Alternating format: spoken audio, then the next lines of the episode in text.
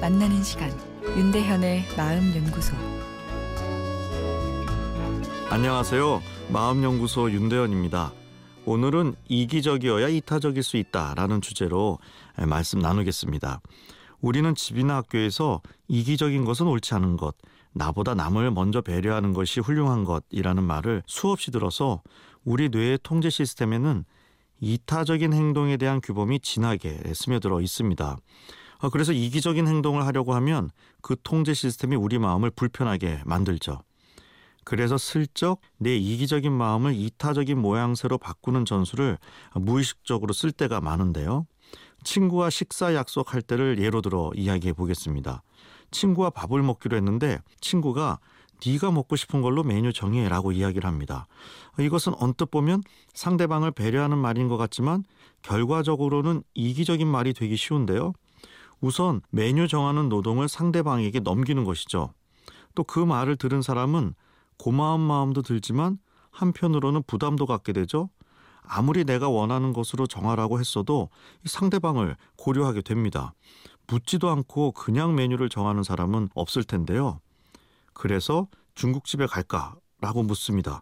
아, 그랬더니 아니 그것만 빼고 너무 느끼하다라는 답이 나오네요.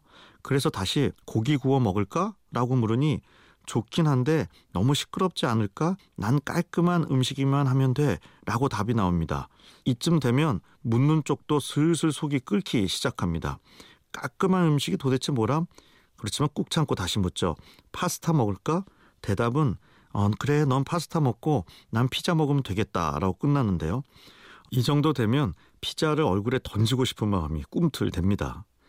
이기적인 마음을 감춘 이타적인 행동은 상대방을 더 힘들게 합니다. 웃는 얼굴에 침 못 뱉게 해놓고 자신의 이기적인 요구를 은근히 주장하기 때문인데요. 그래서 상대방에 대한 배려를 제대로 하려면 먼저 이기적으로 생각할 필요가 있습니다.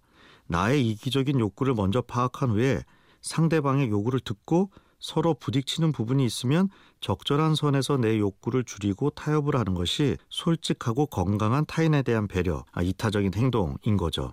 앞에 예로 돌아가면 네가 먹고 싶은 걸로 정해라는 말 대신 내가 무얼 먹고 싶은지 생각해 보고 피자 먹는 것이 어떨까라고 먼저 자신의 욕구를 이야기하는 것이 더 좋습니다. 그러면 상대방도 자신의 욕구를 이야기할 것이고 그때 내 욕구를 뒤로 미루는 것이 배려인 거죠. 윤대현의 마음연구소 지금까지 정신건강의학과 전문의 윤대현 교수였습니다.